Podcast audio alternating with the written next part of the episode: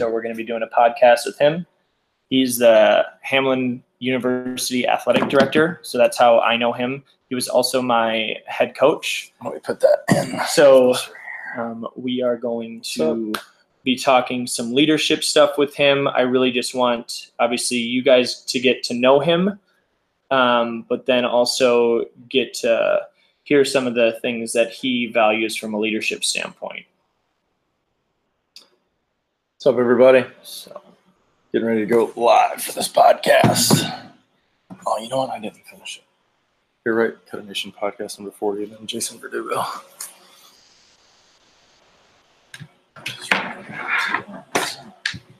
So trying to multitask here, huh? Podcast number 40. Jason Verdugo, yeah.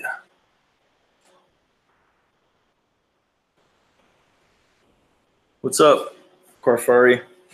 Dude, I've been getting hit up by all kinds of Middle Eastern people trying to produce our content, or produce our apparel.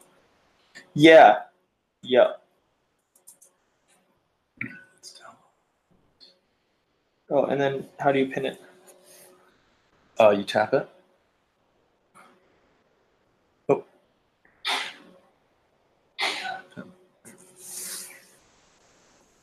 H-U-A-D. Okay.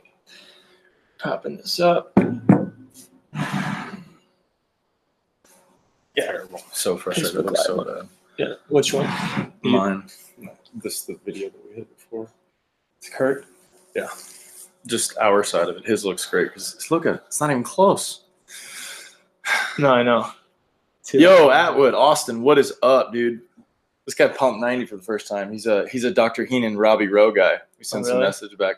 Still got to work on your follow through a little bit more. I think you're missing slightly, but that's just my opinion. But I like that you're going hard. Jake texts me, hey, what time are you going? Because I'm going hard. I want to hear about Jake's trip.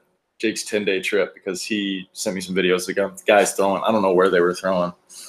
You agree that heavily. Okay, I'll give you the secret right now. Both hands have to pass your body on every throw. Secret. Boom. Given away. Okay. People agree. All right, he's gonna. We're gonna try him one more time here.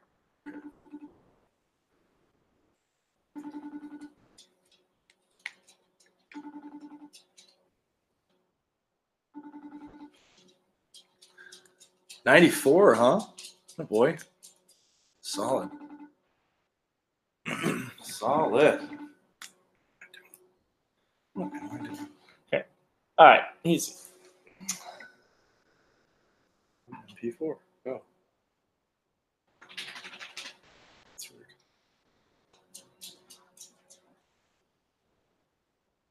Not on yet. Don't have it. All good. Yo. Coach Ryan Morris, it's our dude right there. The motivator over in Maryland. The Maryland motivator, that's what I like to call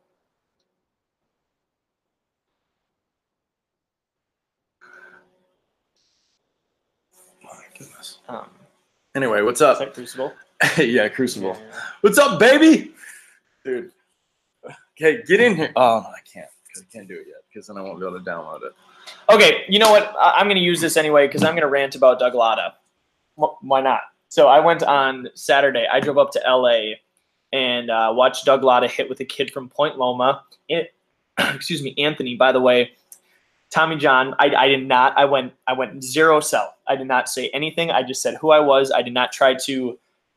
I might have said you need to fucking freaking come to us or something like that. But no, anyway. Tommy John lefty from Point Loma is hitting with Doug Latta. And I'm like, oh my gosh, like the likelihood somebody drives up at the same time just down south of us. So for those of you that don't know, Point Loma is just south of where we do training, right? Mm-hmm. Okay, so anyway, just some really, really amazing things. For those of you that don't know, most people know him because he's Justin Turner's hitting coach, but he's also a lot of people's hitting coach. So, anyway, just if you don't know who he is, he just did some stuff with Head of the Curve podcast. Can we move this back so it's more like similar to what we're doing? Are you on the other side? I'm always trying to change stuff, Cass. Yeah, I like that way better. You gotta get the thighs in there, dude. Like it's Mondays. Mondays for the thighs. Anyway, now you're not in this one. Yeah, Yeah. Jesus. But we are YouTube live and Instagram live. So many things happening right now. Yeah. We will be going live for a podcast. We're waiting on Jason Verdugo right now, AD of Hamline University. So we're just waiting on him right now. Hamline. You're right, Morris. Yeah, you're exactly. Right. Sky's out, thighs out. That's all I got going for me. So the quads on this guy, too, is impressive. Impressive. No Quadzilla, though. Shout out to Quadzilla, by the way. Oh, yeah. I was trying to find her video. She deadlifted 501. Jeez. Yeah. I think – is that it? Oh, she hit like 1394. That was her whole thing. Because I saw her back squat with wraps, some ridiculous thing. Yeah, she. Let me go see if I can. Because I have it. I have it in my phone. Like I'm pretty sure she did 535 back squat, but maybe 578. Whew. Back squat. Yeah, bench 358, 501 deadlift. What? How is her back squat so much better? That's I've never heard of that. Because she's Quadzilla. She's got them quads. You're right. That's the best name I've ever heard from anybody. Quadzilla. Yeah. Well, and she is though. She's the nicest human too. She's so nice. If you guys aren't following Quadzilla on Instagram, you should. She is amazing. Yeah. She scares us all the time in the gym. She'll make you feel small. Yeah. Because you are. I'm very small. Yeah. I'm very I she moves houses and I do not. Yeah. I do not. I understand that when you're running a university, some things just are more important. I told you before, like I never met my athletic director. Well, take it back. We met him. Everybody meets him like day one. He comes in, pops his face in, but nobody remembers that guy because you don't see him ever again, ever. And the next time I saw my athletic director was when we had to tell him, we're going to file a lawsuit against you unless you approve my MRI for my elbow, because that's what colleges do. That's what you guys need to know. They're all car salesmen. Sorry, Jason, before you get in here. But they just don't care. Plain and simple. But we do. We care. We got Wiener, too, in the house. And my lovely fiance. No, he doesn't need anything. But that's a no. That's a no. I'm sorry. I'm sorry. Wing. Leon, if you don't know Wiener. On his way. We're close. We are very close. Would you want me to like come in there and say hi? To kind of like, you know, pop up your viewership? Yeah, you always bring up the viewership. Yeah. You get a million taps on your IG name whenever I tag you in something. So for the record, I knew all three of mine. No, I didn't. Two. There was Dan O'Brien was the first AD, and then it went to Bob Beeman. And so it was Bob Beeman. I got some Bob Beeman stories that I can't say online. We all have stories you can't say online. Yeah. Whoa. Oh, I thought you had gray with me, or green with me, and you got gray. No, I gotta order. That's on our list. This is I wear this everywhere I go. This thing's gonna be super hot in the next couple days. Super hot. Yeah. Matter of fact, I'm going to. What are those pictures? Oh, that's a joke. This is I'm doing. So I do. I don't know if I told you that I've done art, but this is a photo that we did for our engagement photo shoot, and I'm turning it into an oil painting, and then I'm gonna put it on a canvas and put it on the wall in here. It's a joke. Isn't that hilarious? It's a metaphor. What's the metaphor? She carries me. Oh, okay. So game time? Dude, he's calling me from his office phone. That's fine. That's fine. Don't worry about it. As long as it's not crappy. Good morning. Good afternoon. Good morning. Hey, so this is your office phone? Yeah, this is my office phone. Is this okay? Yeah, it's fine. Okay. All right, this works. Put it right there. We just got to get it close because we are doing a video on our end of just us talking to you, but we want to make sure it picks up. So speak clearly and say what you mean, you know. So how's it going? Yeah, does that sound better? I can hear you guys clearly. Yeah, you're perfect. So yeah, absolutely perfect. Jason, first, I want to welcome you to the podcast. Thanks for taking some time out of your busy schedule. We appreciate it. It's rare that you get to talk to the head of an entire program and university. And, you know, Cass has spoke so highly of you. So I'm very excited to get your insight on a lot of things, because I was telling him my experience through college has been rather on the negative side with athletic directors and things. And so, you know, I'd love to, you know, share a lot with the people. And that's kind of why we started this stuff, because the information that a lot of these athletes are getting, you know, as you probably know, aren't exactly, you know, line up with the experience that they get. So do you want to just like jump in and give us your background on who you are, and just to let the people know, and then I can kind of add my 2 cents from my perspective of what I know about you? Sure. Yeah. Well, obviously, Jason Verdugo, I'm the Director of Athletics at Hamline University. This is my this next fall will be my 8th year in the role. This will be my 19th year at the institution, which is crazy to say. I just turned 44, so to think that I've almost been here getting closer to 20 years here has been quite the journey, to say the least. And served in a variety of roles, from head baseball coach to assistant football, assistant athletic director, director of compliance, and now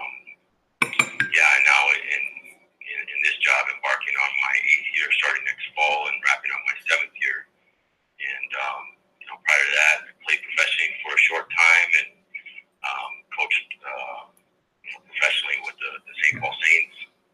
And then prior to that, went to school. I was a student athlete at Arizona State University. So, my time in athletics has been great. I'm very fortunate.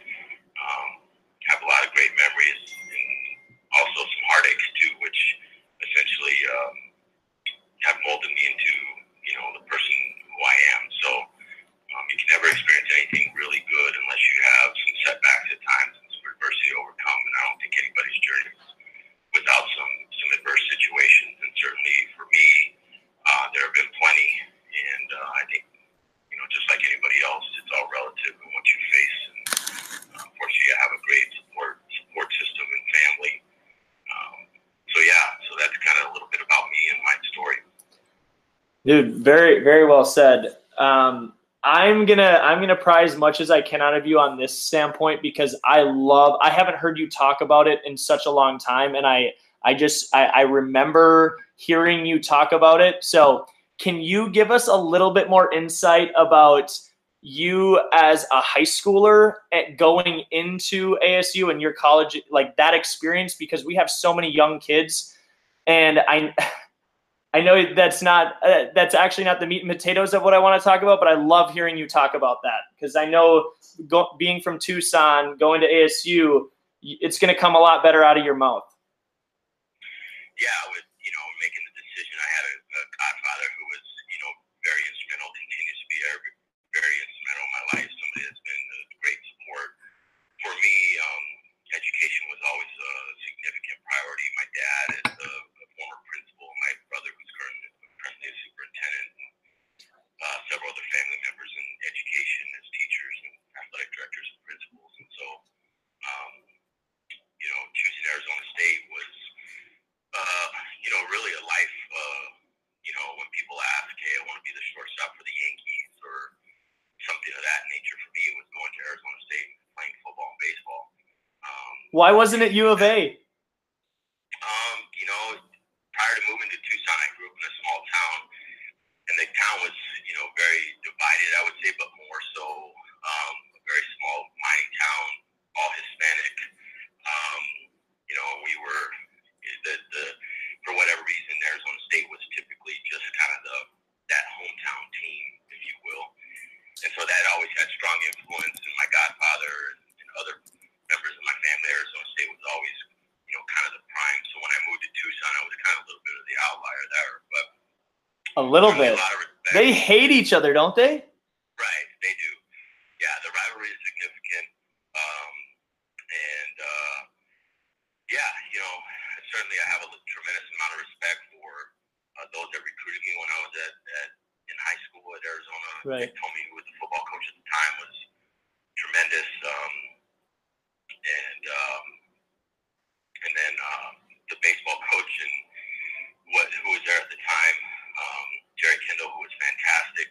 Again, very respectful, both legend coaches, and they treated me exceptionally well. I just had to make a decision. Arizona State was a good fit for me, so choosing to go to school there was, was really good. You know, I think it was a really good choice for me. It's easier to say that now as a 44-year-old versus right at the time, because you know, like many kids, when you're making decisions, you think the experience you had as a high schooler or success is going to continually translate into that at the next level without facing a lot of adverse situations. And certainly for me, you know, I did face a lot of adversity, some injuries in my shoulder, playing time, you know, there was great players there, and but it certainly taught me a lot. I think more than anything, I learned more from that experience than anything. You know, it certainly helped me now in my life and in all aspects. Yeah, man. I've been talking with my dad a lot lately, and just seeing you the other day or the other weekend, like that adversity thing is just something that I think is why anything you ever said to me ended up resonating, is because that's how I've always taken things is, and I'm just kind of realizing that just turning 30, like it's ironic, and it's not ironic. It's just, it's appropriate that you're saying those, because it's really in line with the themes that I'm going through. So anyway, not about me. Okay. So the big picture is you can move and shake with the best of them, dude. So like I haven't really known, we haven't had a lot of personal conversations from the time I graduated until now, is like, I haven't asked you about these things. It's always been baseball related. So, I mean, if you don't mind going this direction, walk us through the CHS deal and then the women's hockey deal. Because I don't know if that's what you think you're going to be remembered for, but like that's very impressive to me. I mean, again, even though I'd probably be the one at the forefront from the political aspect, trying to push those two particular deals. Some of it is, you know, to be quite honest, just like anything, timing and luck and need. And for us, well, nobody knows anything about this, so I'm the only one that knows. Right. So can you like tee it up a little bit? Yeah. You know, we so you know, the CHS deal, the St. Paul Saints were building a brand new facility in downtown, $63 million facility. We had always used Midway Stadium, which was across the street. So trying to figure out a way. Just across the street, dude. Sometimes that's a really far way to walk, though.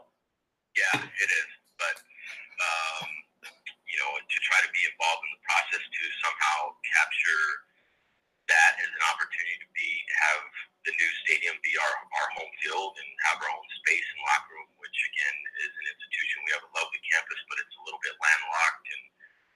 And the expense associated with having any type of, you know, new facility is significant. I knew that was the reality, so.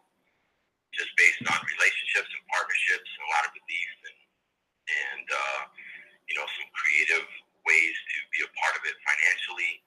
You know, we were able to get that done, have our own locker room, have that be our home facility. Luckily for us, the same season and our season don't necessarily overlap. And so really it was a great thing for us. You know, use that as a template for the Minnesota Wild.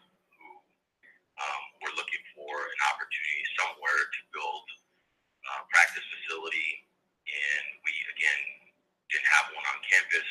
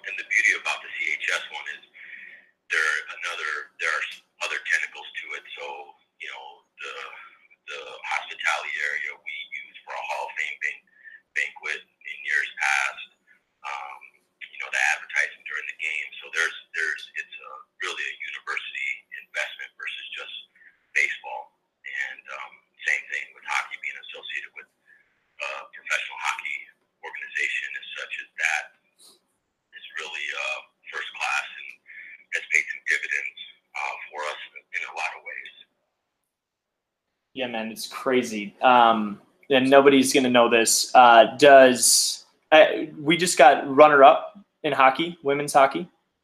Yeah, so women's hockey, you know, they fell one game short. They were in the national championship game last year. They were finished third, and then this year they finished second. And really, you know, our coach, it's her fourth year, so to be in the Frozen Four, you know, in her third and fourth year of coaching at our institution is nothing short of amazing, and you know, it's really been a great experience for our institution. Yeah, I'm gonna let John so people you know, understand CHS Field and stuff like that. Could you give the like how big the stadium is, how it holds, like what's it like? And because there's a lot of people that just, you know, have never heard of CHS Stadium, you know, until I was playing indie ball myself and doing research and all in the American Association for how they actually run the St. Paul Saints. You know, I had no idea about it. So could you go into a little detail on that as well as the Wild's, you know, arena? Because, like, those words to a lot of kids these days, they don't understand. They might speak in numbers better. So, you know, what's the capacity of each facility? Yeah, the capacity for the ice arena is roughly 2,000. So, you know, it's most practice facilities don't have a number of seating, but they utilize it. They utilized it this year for some of the consolation games for state high school, the professional organization, women's hockey professional organization, the White Caps, which they sold out in 2000, is they use that facility as well.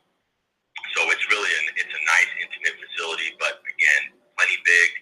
And you know, when we had it there for our first round of the NCAA tournament, it was rocking. It was great, great support and supervised. It was fantastic. The CHS is what you would picture of. You know, again, premier minor league baseball facility, 6,000. I mean, it's really just like a major league stadium without several decks and tiers above. And one of the things about the St. Paul Saints, you know, I think it's 6,000, but their average attendance, I think, over the last couple of years has been above capacity, like 8,000. So you're like, well, how do they fit them in there? Standing room only, you get nights, fireworks. I mean, it's an event. I mean, yeah, it truly is. Baseball is the, you know, for the players it's really important, but for the front office and just the city of St. Paul, it's beyond that. It's really a total entertainment value, and people go, and 10,000 people go, and you're going to certainly have your, you know, the group that is more about the baseball, but by and large, people that go to those games is more about the social aspect and everything that's going on. You know, in the middle of the innings and pre and post game. So, yeah, it's a fantastic thing to be a part of. So, yeah, that's correct. The couple things. One, I think I know a couple guys that have played for the St. Paul Saints, and they just nobody has ever said anything bad about it. They always say that, you know, that it's the first class organization. It's probably the best organization to play for in the American Association. As well as, is Bill Murray still involved with the organization? Yeah, so that he's part of the ownership group, the Oakland, which is Mark Oakland and his group, and they own, I think, multiple teams. I think Charleston and some others.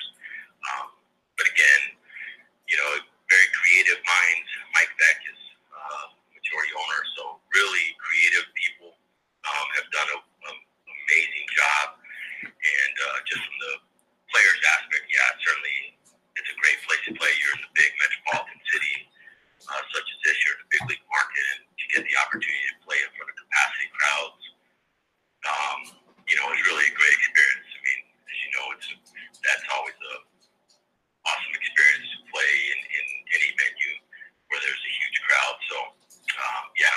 Yeah, it's crazy you say that.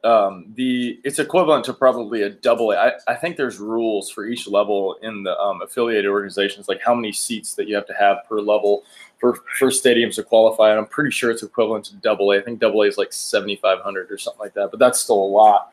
But one thing that I had noticed this summer, I took a team to the NBC World Series. I'm not sure if you're familiar with them, but it's a giant – yeah, so – you know how Lawrence Dumont is, and it's a big stadium that, you know, it's also a great field that's in that American Association also.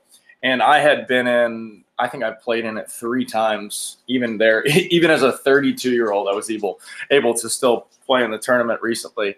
But that being said, the amount of athletes that have never played in a stadium, that didn't hit me until this year, when I took this team from California and we went over there, and the entire team had never played under the lights before, or had they played in a stadium, or they had played with a stadium where their name was announced, or they had played in a stadium with a jumbotron on the field. So, the fact that you guys have that, and it's, you can really put that together for your organization. It's tremendous for recruiting for you guys as well. Yeah, it is. I mean, again, it's, I think, when we decided to figure out a way to try to work with the Saints and have a conference tournament there, which is always great, and all the other coaches in our league were like, yeah, fantastic, because it's, utilized for the state, some of the state high school games.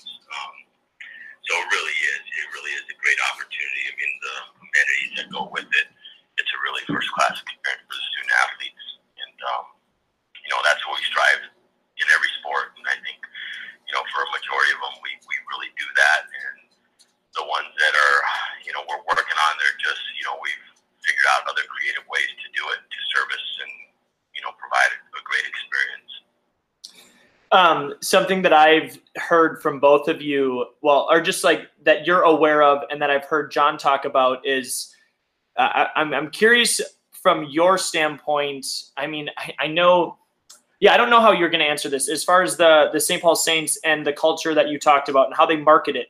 Because John has talked about his experience in Mochis and Pecos League in general, and he just loves it, and he doesn't like the stale part, the staleness of the American game, and I kind of tend to agree, but I also know that I don't know. I don't want to speak for you on it, so I'm curious for you. I want to hear you guys go back and forth on that part of it, and should Major League Baseball, would it be better if it was more like a St. Paul Saints game?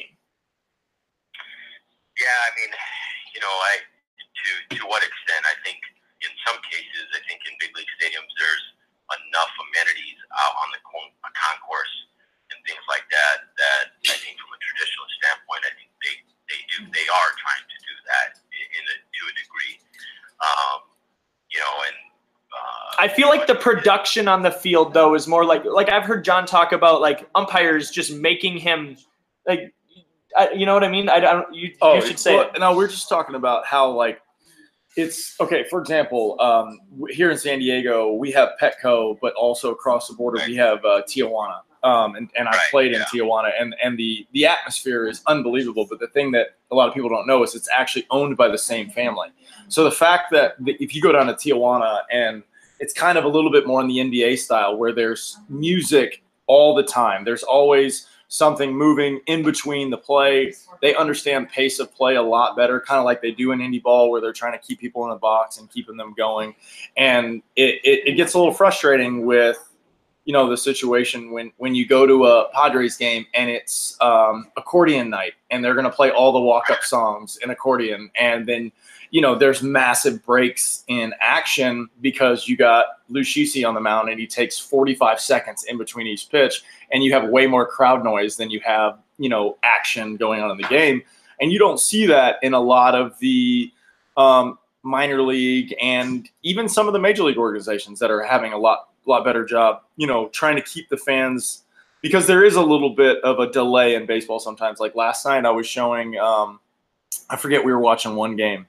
But whoever it was that was pitching for him, it was obvious he was, he had his little routine. He'd get the ball back, he'd rub it up 4 or 5 times, walk all the way around the mound, get back on the mound. And people just don't understand that's the problem with the game. It's when the ball is not being thrown or being actioned. And, I noticed that when I was playing myself, and that's where I was telling Cass, the best organization team experience that I've ever had playing baseball was down in the winter leagues of Mexico, where that's their big leagues. That's where the best of the best play down there. And, we were selling out 12,000 a night, no problem, on a, midweek game, on a Tuesday game. And then we would go on a weekend series to Hermosillo or even Culiacan, and we're playing in front of 40,000. And it's a whole different experience, when you come jogging in from the bullpen and they're yelling, "Gringo sucks" on the way in.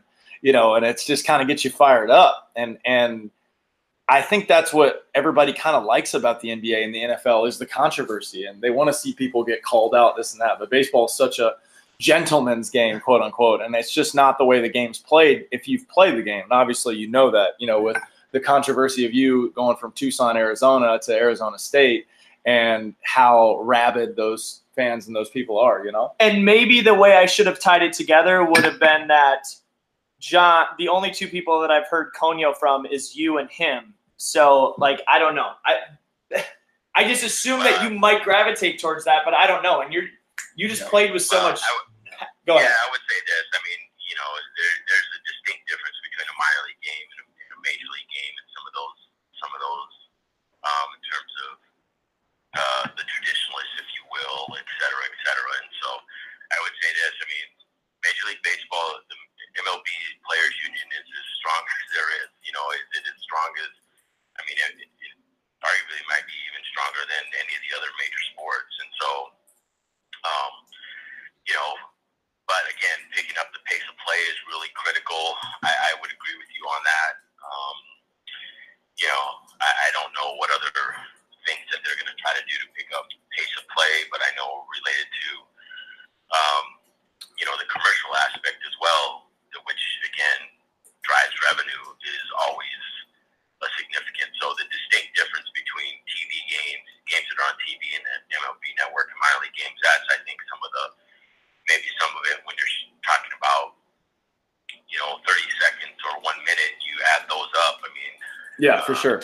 Totally agree. 2:45 and 3 hours is significantly different in terms of field. Yeah. And, you know, and again, the number of moves that are associated with the game and sometimes they're a little bit less because you are restricted to, you know, especially in an organization like, hey, this kid that's a top round pick, he's going to play shortstop every single game. He's not coming out. He's not getting pinch hit for no matter what the situation is because they're trying to develop. So, but I agree with you. If they can figure out ways to continue to speed up the game, I think will help. I think it helps the market. I think it helps drive interest for youth, especially in a market where all those other things, basketball, you know, lacrosse is starting to grow. Soccer now, you know, if you were to tell me that the MLS would be as popular as it is nationally in terms of not only just professionally, but then all the new stadiums associated with that,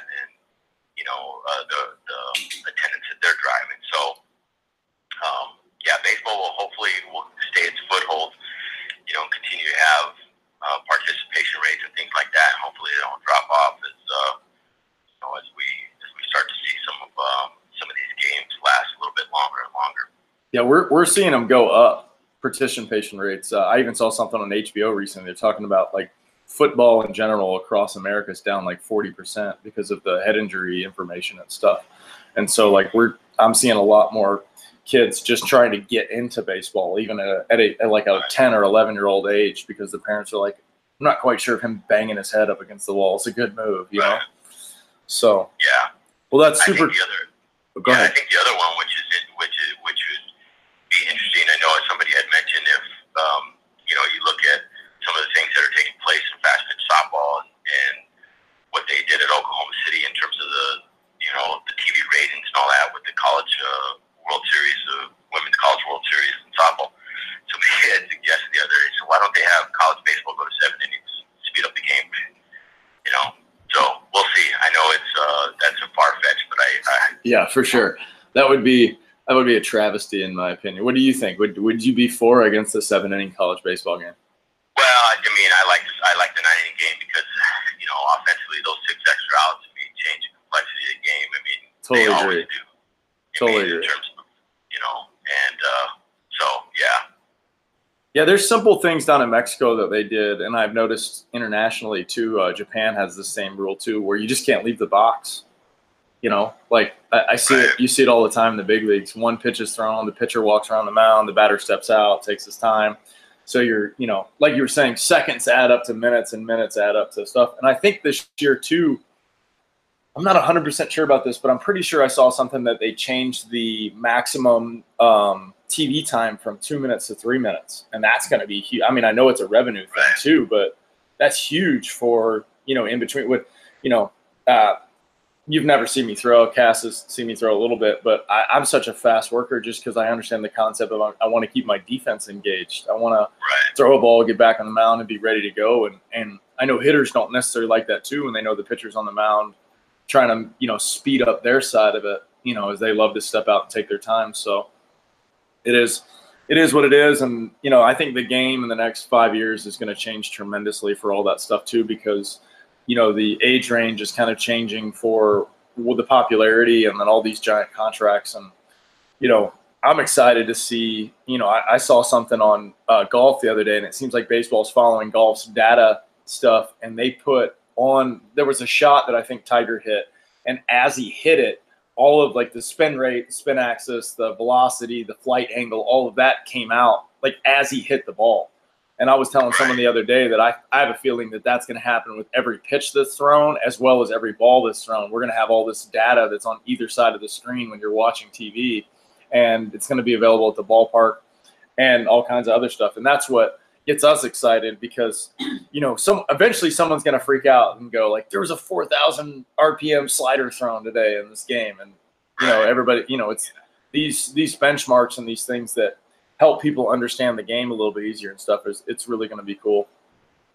Yeah, I agree with that. I mean, I think it's always good. I mean, when video wasn't a part of our everyday existence in terms of watching mechanics and things that we saw with the naked eye were significantly different, but we got an opportunity to have slow motion. And again, we always just do what either we were taught or what we thought, you know, was in the best interest to try to figure out. And I go back. I mean, I know data is really key. But at the end of the day, you know, it's, and I had a conversation this morning, it's, you got to throw strikes, man, and you got to put balls in play, and you got to hit the situations, you got to pick it. I mean, those things, however you want to drive those in terms of data, you still got to figure out ways to drive results in terms of that, because, you know, data certainly is important. That can give you feedback, but there's still all the element of, you know, emotion tied to how that plays a compounding effect to performance and results. So that's great, dude. I love that you said emotion drives performance, because we believe in such a big thing with environment and stuff in our training atmosphere,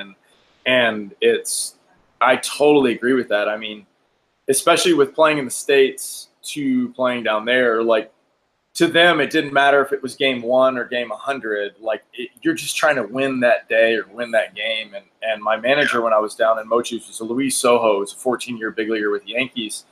And he was such a good captain, I guess you could say, of the ship, because he would just do a great job of like making sure guys weren't focusing on the wrong things on what they're doing, you know. And I remember I know that this guy, Eugene Vallez, he was the guy that had the longest streak before Chris Davis. Yeah, Chris Davis, 0-for streak.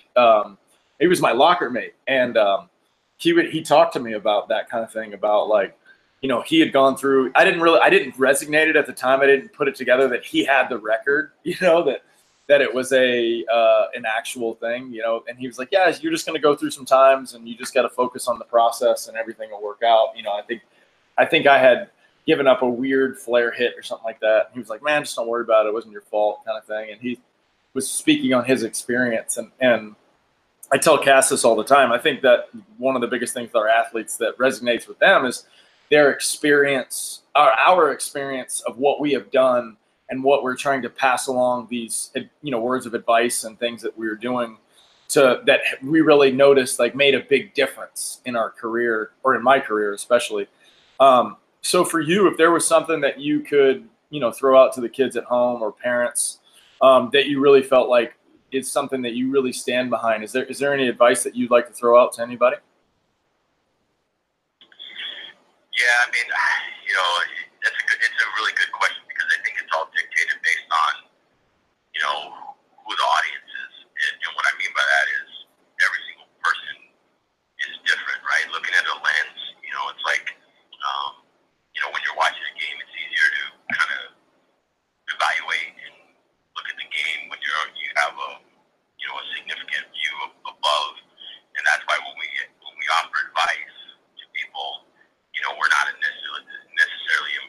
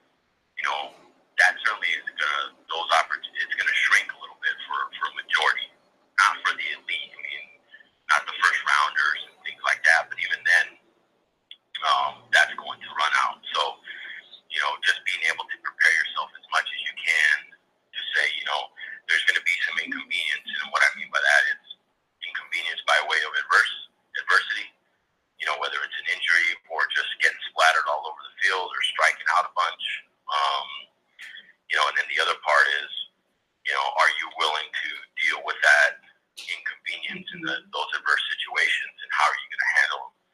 You know, some have a really good network that they have a good family background of people that are really supportive and understand it. And then there's some that don't necessarily have that. So, you know, I think in today's day and age, I think that's one of the things that how do you handle that as a mentor, coach, or leader in some way, shape, or form of helping people deal with those situations. And, you know, it's different for every audience. Like I said, I wish I had an exact answer, but one of the things I would just say is, you know, be prepared. You know what's going to happen. It's just a matter of when, and do the best you can dealing with it. What have you gotten – what do you think, like, you've come the longest on as a leader? What have you gotten better at? You know, I'm a lot more empathetic. I mean, I think that's probably one of those things, the sacrifice related to things that I was willing to do, even now, you know, related to my job. Sometimes I had a very difficult time, you know, I share my story, like, you know, the amount of sacrifice that my ex-wife and I, you know, it was a joint venture. You know, we moved from a brand new house and 2 cars all the way across to Minnesota, very cold, to a 1-bedroom apartment with a 1-year-old baby. And we brought 1 car, you know, and it was like the amount of sacrifice that I was willing to make to be a collegiate coach. And that has translated itself into the current position. So people always say, like, oh, you got a great position. Yes, I love my job. However, you know, the journey to get to this particular point was so significant with a significant amount of sacrifice. So because I was willing to do some of those things and face some of the adverse situations with our son's autism and all that brought to its table, and I was able to figure out ways to finish my master's degree, you know, when he was in the hospital, how to deal with some really difficult situations as an administrator during those times as well, all, you know, in a ball. For me, you know, looking at other situations or anybody that, you know, again, that was facing adversity, it was really difficult for me for people to not really understand and be as empathetic when they weren't willing to sacrifice or work as hard or do some of those things. And maybe they were. I mean, in fairness, like, I think that's the other thing, too. I think I've come to the realization that behind every person there is a story, you know. And we always look at somebody when they walk through the door that day. Our assumption is that in every bucket of their life, so it's, you know, family, work, personal health, relationships, financial, whatever it may be, even for young kids, right? School, relationships with their friends, the relationship with teacher, whatever it may be. Our assumption when they walk through that door or they show up to practice that day is that every single one of those items, they're doing great, you know? And so we coach them as such. And when we see behaviors that don't mirror what our expectations are related to that, is when we are maybe more stern, or we lose our patience, or we raise our voice. You know, a lot of the time, some of those behaviors are dictated by other things that are happening. And I've learned that a little bit more and be more cognizant. Like, if this person is struggling or they're not giving full effort, why is that?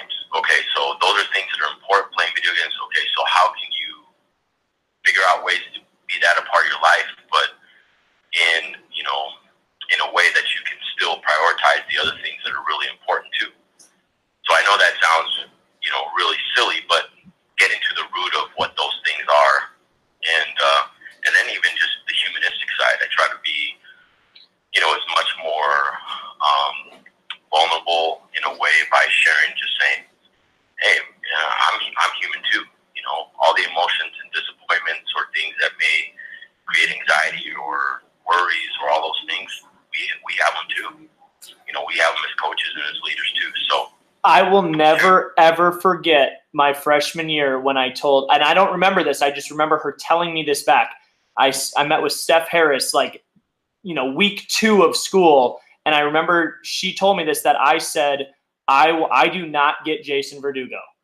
And like, you know, but that whole thing is like, I wanted to, and I still don't, but like, that's, you know, do you get anybody kind of thing? And I'm just like, I understand where you're coming from a lot more. And I appreciate that you've always, like, you've showed me that over the years. But anyway, so I've seen, I think to that point, getting, you know, to that point, like, yeah, there's certainly a steel curtain and everybody plays it. But I think at the end of the day, the number one thing that I think is really critically important is I always ask kids, you know, whether student athletes or whatever, if they might be having a difficult situation with a coach or a teammate or whatever, and said, in the event that push came to shove, do you know that they love and care about you and would they be there for you? And if the answer, if there's a hesitation, then that's where I go back and I'm like, you know, there might be a little bit of hesitation. So then it's back to the job of, well, then I got to do a better job figuring out ways to exhibit that. Because for me, one of the trigger words where I get really frustrated is like, oh, you don't support me. You know, and that might be a coach or maybe a student athlete. And then for me, that's always a really difficult thing because then I want to say, you have no idea the grind that I just put in, or we put in, meaning my staff or some of what we just put in to make this situation happen, or for us to get this coach or this facility or, you know, this part of our budget, any of those things. So that comes with the territory as a leader, though, too. You just got to assume that those things are going to happen sometimes. That's such a great point. I think it's one of the biggest things that we try to put out there for our athletes, or really anybody that reaches out to us, because I just am a big believer in making that everybody understands, like, we're on your team, like Cutter Nation, what we do when you train with us, we're on your team. We're here for anything that you need. If you need any questions, just like what you were saying. And the biggest thing that I got from that, especially with my college experience, the 2 head coaches that I had in college, it was very obvious to me that they just didn't care. There was zero empathy, just like what you were saying. And that is really what I think resonates with a lot of high school athletes. Like I could say, I mean, it's an aggressive number, and I'd say at least 60% of our athletes know that their high school coaches, it's not the priority. Dugo, we're training college players right now. Yeah. It's the season. Like, what's going on here? Yeah. And like, you know, Yeah, I mean, some of that, I mean, to be quite honest though, it's there. Some of it's resources, some of it's time intensive in terms of what they might think that they need in terms of personal attention. Some of that might be associated with limited resources on the other end. I mean, again, the other part is if you had to quantify time, you know, that's where it goes in. Where are you going to spend a majority of your time? Which is really difficult, you know, and that's the thing. It's like, why were the NCAA baseball coaches, I mean, yearning for, you know, another full-time coach? Well, so that they could emphasize to have more one-on-one connection. And the other part is, you know, me going through my process, like, I talked to my pitching coach like 4 times my freshman year, I think, maybe. Like, it was very limited in that. I mean, the style of coaching associated with that. I mean, even in pro ball, it's like, I mean, I went a month without speaking to the manager other than, you know, hi. Like, it was about, here's your job, do your job. And even that, even at the collegiate level, was the same way. Like, here's your job, do your job. Now there's such a significant need for feedback. So for us in those eras, it's like, if I'm not providing that feedback on a consistent basis, which again is really difficult, the narrative is created by themselves, right? So like, oh, you know, and that's, again, that's where the difficulty is. I think coaches are more cognizant of it now. I think leaders are more cognizant. It's still, but again, it doesn't excuse it, but it's still really difficult to do because, again, if you're not a talker like me in certain situations, it's exhausting. That's a great point. For me, you know, it's really exhausting. Yeah, that's a great point, because that brings me to the next thing, because it's great that you went into that, because this is the exact conversation we have with some of those college and high school athletes, which is, okay, so if it's a time thing, right, because that's what pretty much the time man thing, as a coach, your coaching staff, you will always be outnumbered to the players. Then if the guy is reaching out for help and wants extra help and he goes outside of you, to another person, there always seems to be some form of like betrayal, to the coach or, at any different level. You know what I mean? Right. And that's hard. It is. Yeah. I get it. I totally understand, because you're protective of your guys. They're almost like your second family kind of thing. And, for us, like we've actually been trying to bridge the gap. We've actually made connections with other college coaches to the point where, like, look, you can ask us about anything that we're doing. Trust us. Like, we have your athlete's best, interest in mind, as well. If we can give him some extra work and he becomes more consistent or works on the issues that he has so he can perform better in the game, it's going to make your job easier. You know what I mean? And it just seems like there's a giant disconnection a lot of times in those situations. But I think it goes back to a thing that Cass has been talking about lately, which is being able to create an actual communication transparency situation, because we go full transparency on anything with anybody, because that's just the way I feel like trust is kind of gained, where we're not trying to hide anything from anybody. We put all of our radar gun readings out there. We put them online. We make sure people know, because – there's no point in boosting those numbers, because when it comes down to the game and how the game's played, like you were saying before, you have to know what you're doing. Right. I think one of the things that may be a little bit different, which I think is always the tough part, why in some cases I always admire like swim coaches and track and some of these where the numbers are what they are. They present themselves, this is what it is.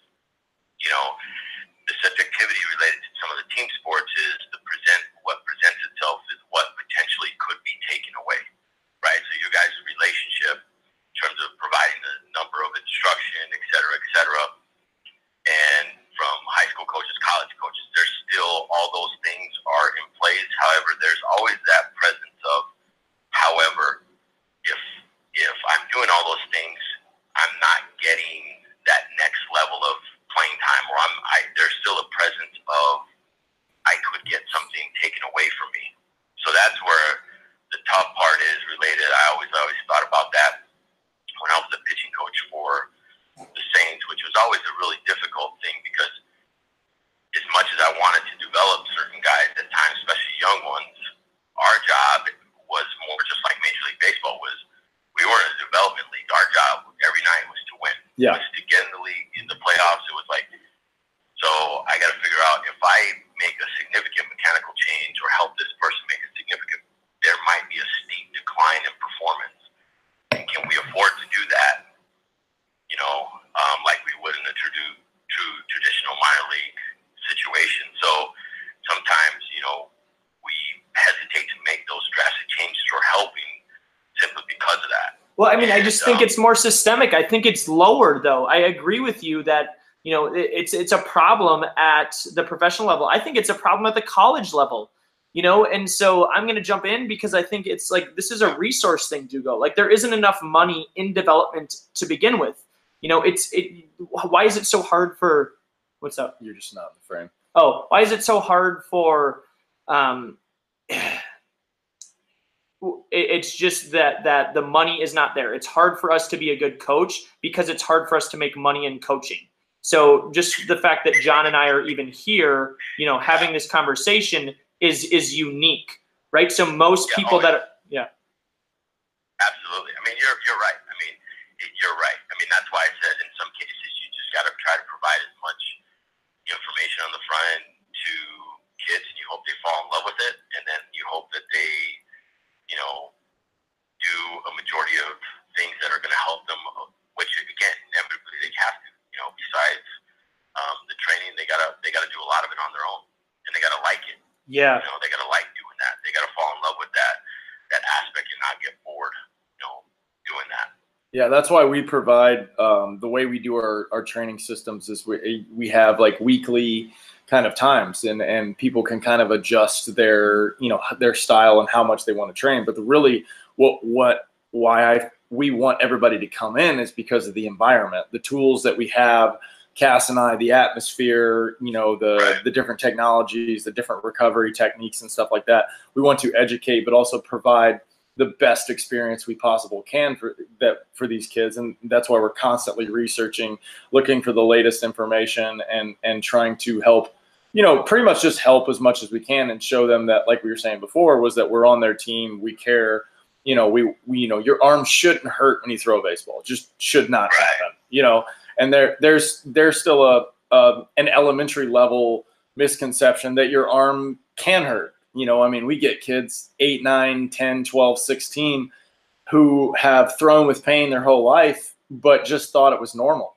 You know, like, oh, well, my arm just hurts all the time. I'm like, well, you're not walking around with it hurting. So that, you know, there should be a thing, you know, there is a way to do it because we see it. I see it all the time. I know Cass does too. So, but even that side of it is such a rare talked about thing. I mean, the fact that Justin Verlander has been in the big leagues for 14 years and he's never been on the DL for an arm problem is crazy to me, you know? Yeah. I feel like you were a Josh Beckett guy too, Dugo. What's that? I feel like you've brought up Josh Beckett to me, and I've heard John bring him up too. Am I making that up? Just by way of just like you liked him throwing. Yeah, I mean, you know, when I look at, certain guys. I mean, yeah, who are the guys? You know, guys that I really liked in terms of just, you know, that I thought were just bulldogs. You know, and stuff like that. I mean, again, you look at the era of pitchers that I think of, you know, Maddux and Glavine and Avery and John Smoltz. I mean, I always think about that staff in particular with the Braves because they were so dominant for an extended period of time. And obviously, you know, those are guys that I thought about in terms of, like, how could I mold myself around guys that were really highly successful and try to emulate by ways of here's what my repertoire was, and didn't throw necessarily as hard as those guys, but what could I do to just get guys out? You know, what were sequences that they were doing, presenting themselves and just throwing strikes. And so, you know, the biggest blockage for me, that was a transition, was more mental now. And now that I'm older, it's easier to say that, like, things that I faced in terms of anxiety and performance and all that stuff with high expectations. Like, I never worried about that stuff in high school. When I got to college and understand, and I kind of got over that hurdle. And then, you know, pro ball really helped me because it was like, I knew I was going to start every 5 days, and especially my first year, it was like, I said, you know, you're going to throw 80 pitches, so you can kind of figure out how 80, 90, 100 pitches, what you want that to look like. You're not coming out. So, you know, where in college, every game is, you know, playoff game, MLB playoff game atmosphere type thing. So, but for me, as I start to look at those guys, you know, what was their mental makeup? What was their composure on the mound? And then what are some of the things that they featured, you know, that made them really successful? And again, I look at all those guys. I mean, they have great stuff. You know, even like you said, Verlander or Scherzer or whoever it may be, Berrios, kid that's here. I mean, they fill up the zone. They throw a ton of strikes. I mean, that's what it comes down to, guys that can just really fill up the zone on a consistent basis. I mean, all day long. And so stuff is really important. But again, being an elite strike thrower, I think is far more important than anything, in my opinion, especially at the lower levels.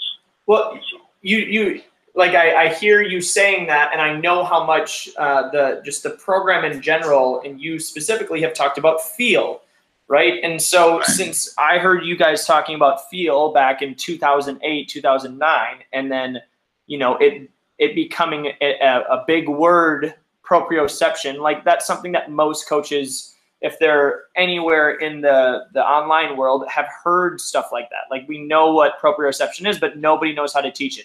Nobody knows how to teach feel. And that's something that I talked to you about when I was down in Tucson watching Hamline. Like, I think we have a pretty good understanding of what feel is and what it looks like on a graph. And nobody really cares about that. All they care about is, are you able to get kids to throw strikes? So I think the disconnect is that nobody disagrees with the fact that you want to be competitive in and around the zone. But I think the argument is like, some people are trying to value velocity over command, and I just don't think that's a thing. I think it's the same thing. And I think the fact that you can say that is because you had elite level athleticism and you already had a fastball that was good enough to be in the conversation, to know how to pitch, and to be able to recognize that, you know, now looking back, how immature you were and how much you could have gained from the mental side. But none of that matters if you weren't the talent that you were. So at the end of the day, I just think that this whole argument of command or velocity is just wrong in that it's both of them. Command and velocity are the same thing. And I've been trying to say that for, yeah, you know, I would agree with that. But I mean, again, not to cut you off, I would agree with that to a degree, because depending on how, are you talking about maximum velocity related to a particular person maximizing their particular, I mean, because again, I mean, there's certain kids that can only throw 82. If you're 135 pounds and you're 6 feet tall, you're probably not throwing 90 miles an hour yet. Okay. So right. Like there are some, we understand that there are some, you have to get simpler. You can't just throw a baseball and throw 95. But if we become a bigger engine, right, we become a bigger athlete, a more explosive athlete, and we learn how to move better, there is potential there. Like John is probably going to be more aggressive in saying that most people can throw 90 miles an hour. Like he believes that everybody can. And I know where you come from. So I don't want to get stuck up on that. Okay. But I do just want to acknowledge the fact that we think they are the same thing. So the follow through patterns, I told you this, like, and then we went to Seattle right after I talked to you. And then it was graph. It was, we have documentation of like, oh, this actually is a thing. We don't know that we can teach it yet, but the relationship of release point, the relationship of knowing when the ball's coming out of your hand, and that it's, I mean, because I've seen both of you. You two are the two people that if I'm gonna bet on somebody to hit, you know, a bottle off the top of somebody's head standing 50 yards away, it's gonna be one of you two. Like both of you have impeccable command, right? So it's like, I know that you guys both know what I'm talking about, but you also, you know, Dugo, you just have seen so many D3 kids, you know, not have command and not have that feel. Yeah. And you don't care if it's 78 miles an hour, if he does, you know, if he can pitch, you know, if it's 85 and he doesn't know where it's going, that's because we haven't been good enough at developing feel. Like, what did you, you know, this is my last piece because this is tying it together. So, you know, you told me not too long ago that I'm good at listening and actually hearing, you know, like actually processing that. I remember you telling me you will not have, these are the two messages that were really obvious when I played. Egan told me that I had to throw my curveball for a strike or I would never have a chance. So I learned to throw my curveball for a strike. Okay, I didn't need to make it better. I needed it to be competitive, right? And then the second thing was you told me that I needed to throw my fastball for a strike. And I did those things. I practiced until those things happened. Like that's what made me successful. So I don't know what, yeah. I got lost on that tangent, but I think I got it. Yeah. Well, I'm gonna go back to one thing. The beauty of the narrative with where we're at, right? We're having conversations, just trying to figure out things, and you know, again, let me back up and say, yeah, understanding command and getting guys out and all that stuff, like. You know, again, there's been plenty of pitchers in the world of, I mean, you can look at Dallas Keuchel. Dallas Keuchel doesn't throw really exceptionally hard, but he's got, you know, multiple plus pitches that he can pick up both halves of the plate. He spins it well. Command the run game. Yeah, I mean, and he does. He spins it exceptionally well. You know, he fills up the zone, throws strikes, pitches to his strengths, all those things. Then you have somebody like Verlander who, especially in his early years, was just a dominant, you know, can throw 2-1, 3-1 fastballs behind the count and just attack hitters with his fastballs. And guys were going to, you know, miss it a lot or foul it off, and then he was going to get even, then he was going to throw a wipeout, curveball or slider, and then, you know, and that's what it was. But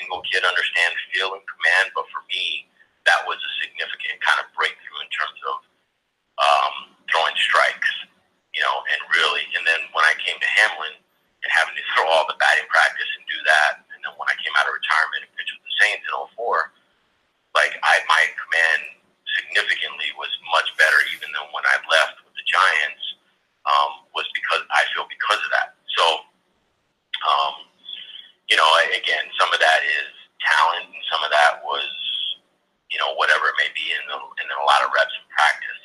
Okay, Jason, I'm going to stop you right there because you just touched on the exact thing that we talk about all the time, which is, and maybe this will help you with your own understanding on why you feel like you located so much better, because we think throwing is a skill. And so if it's a skill, it has to be worked on. And what you were talking about, the feel and knowing yourself, the proprioception that Cass was speaking on earlier, is that you've just learned how to where to let go of the ball to make the ball go to the spot, correct? It's like a golf swing.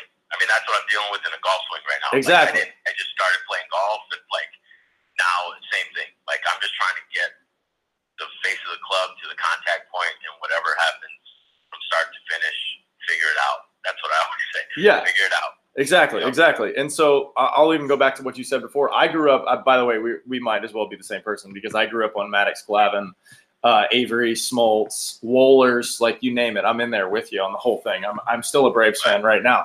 But that being said, one of the things that resonated with, I heard Greg Maddux on an interview very long time ago, which was, I may not throw 95, but I feel like I throw 95, and I'm also trying to be the nastiest version of myself.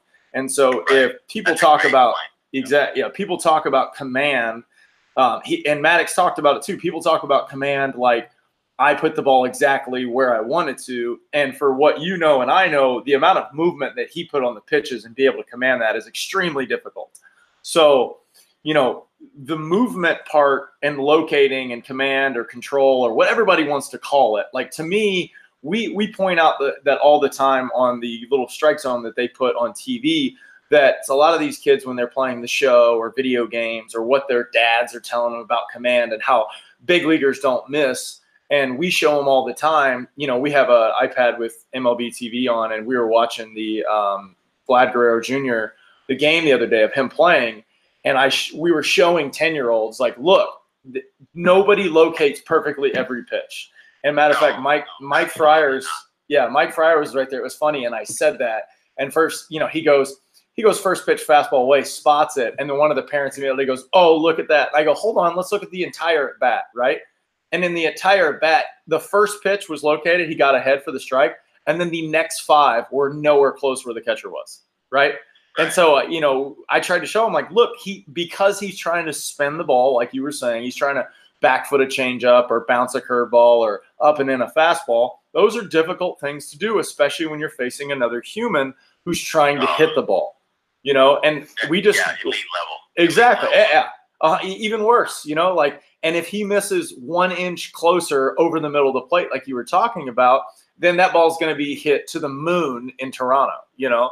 And, you know, and that's the thing that we talk about with these kids all the time. Like, look, you can't be afraid to miss. You know, you have to go out, and if you're trying to throw a Greg Maddux, like that's the thing that bothers me about people talking about Greg Maddux, that he doesn't throw hard. Like, do you know how hard it is to pronate a two-seam and throw it with 18 inches of movement, starting on the outside corner, running all the way in, and then pair that with a little splitter that has the same spin, the same movement, but drops vertically, you know, 9 more inches? Like, that is a difficult thing to do in general.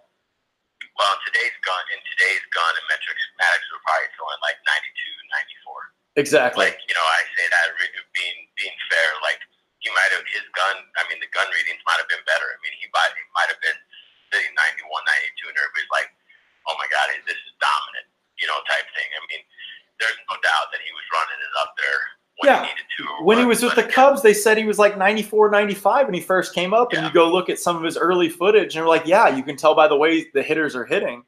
And then one thing, go ahead. And the strike zone changed a little bit. Yes. You know, my God. Then, I mean, the strike zone east and west, and granted, those guys, you know, whether you want to say biased or not by umpires, they kind of earn the opportunity to have that extra ball on the outer third or inner third of the play. But now with technology and, you know, in the box and all that stuff, I mean, it's like, you know, I look at it from the other end. Do they miss? Yeah, they miss strikes and balls and stuff, but they get a lot of them right. I mean, they get a lot right, you know, when you start looking at it from the technology side. So it's crazy.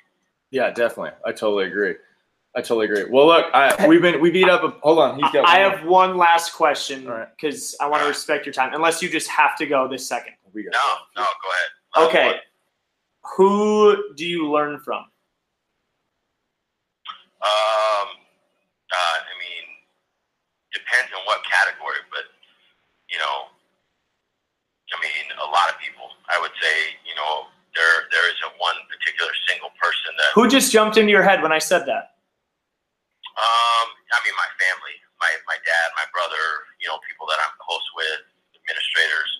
But to be honest, man, I mean, trial and error life. I mean, I know that sounds like I'm not trying to, you know, be this philosophical person, but I want that. You know, life is truly a learning venture, without a doubt. You know, you really learn by experience. I mean, it's easier said than done. You know, like you say, oh, you know, knowing what I know now as a 44-year-old, if I could go back to when I was 18, could I turn myself into a first-round pick? I think there would be a lot of people that would say certainly like that, you know, from training to whether it's work ethic or trying new things or emphasis or what would you do? Like, yeah, you can always have hindsight, but, yeah, learning for me is, you know, life experiences and good and bad and really capturing them and just trying to have really live a good life, man. That's what I think of. Just be a good human. Good, healthy, happy life, man. Yeah, being a good human. So. Yeah, we say that all the time. That's all from him, by the way. That's a Dugo thing. Yeah, we try to profess the same thing about like trying to be respectful, make good choices, and make sure that you understand what your purpose is, especially when you're in the gym, you know, and not getting distracted and stuff from there. And you know, there's going to be distractions and stuff, but we just try to limit. You know, we try to tell them limit, stay focused as much as you can. We know that sometimes people are going to have that squirrel moment, you know. And I think the other one is putting a premium on happy, because people ask, you know, in my current profession, other opportunities that have you know, been a byproduct of some success and support and all those things here. Like, I think one thing that I realized that I really wish that I would have put a premium on earlier in my life is happy. You know, and I think that's one of the things, even as a coach, that it was really difficult. You know, athletics can be contradictory at times. I mean, there are times when we're like, you know, we trick ourselves into feeling uncomfortable intentionally because, you know, we have always trained ourselves in a way to say, like, you know, if we feel comfortable, it's a byproduct of, oh, you know, we talk about that, like, oh, you can get better, never get satisfied. You know, we use a lot of that language as coaches and leaders and whatever.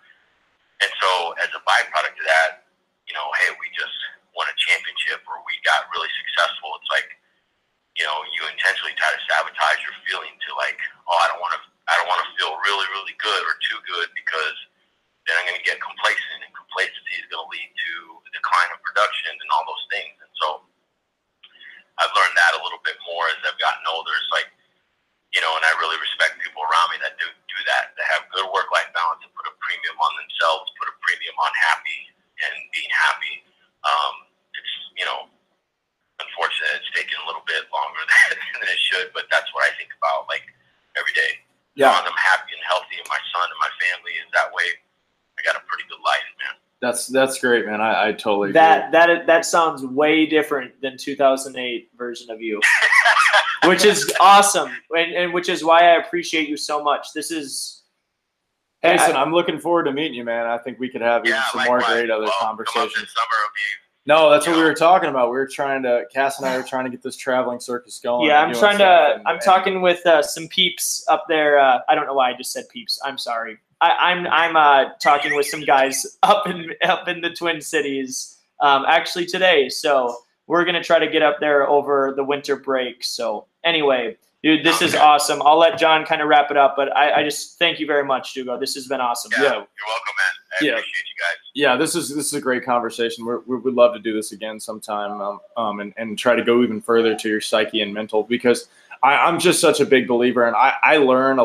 lot from anecdotal evidence, and it sounds like you do too, as far as, you know, the people who have the experience and have been there. And that's one of the biggest things we try to put in front of our kids, either from me and my experience, Cass's experience, or we bring people like you in who have been there, and we just try to shed as much light on we can, because so many parents, you know, have so many external influences on things, and we're just trying to help guide them as much as we can. Educate them and educate them because, you know, I was a small town, sound like you were too, small town guy. I didn't have the luxury of picking any school because I did not get recruited. So, you know, I was behind the whole thing. I didn't commit to play college baseball until 2 weeks before the fall semester after I graduated, you know? So like it was the route and the that I have taken in my career to think about not recruited to all the way to, you know, winter ball in Mexico, which for me was my personal big league, you know, environment, which was awesome. Yeah, so, absolutely. Well, I appreciate it, man. You know, if you have any questions for me or need anything from me, you know, reach out. Definitely.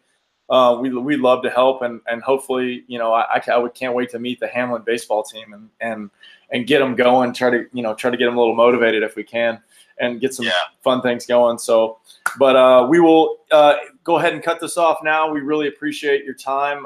You know, man, it was great. You know, he's not on your H-U-A-D on social media. That's all you got. Yeah. Right. That's all you need to know. Limited, man. And I put a time limit between you and I put a time limit on myself. No more than an hour social day and put it on my phone. So it's helped me a bunch. That's brilliant. So yeah. I was telling Cass the other day, a lot of my information that I get on social is way more. I get a lot of notifications. I've set up a lot of the pages that I like to learn from and stuff like that. So I try not to consume as much either because, you know, that's a wormhole of itself. So yeah. Emotionally too. So yeah, definitely. Right, guys, well, good talking to you. Guys, be safe. Have a good one. Yeah, thanks, Jason. Appreciate it. All right, bye-bye. Bye-bye. Wow, that was awesome. Jason Verdugo, Hamline Athletic Director. Guys, we are so late.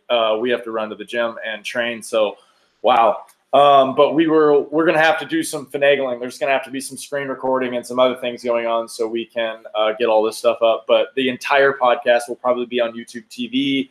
On my channel as well as on YouTube, probably on both of our channels. So, but we will get that as soon as we can. Got anything? Let's go. All Here right. we go. Yeah, we're all jacked up. Mondays. Conquer your Monday. Don't forget, throw hard. Okay.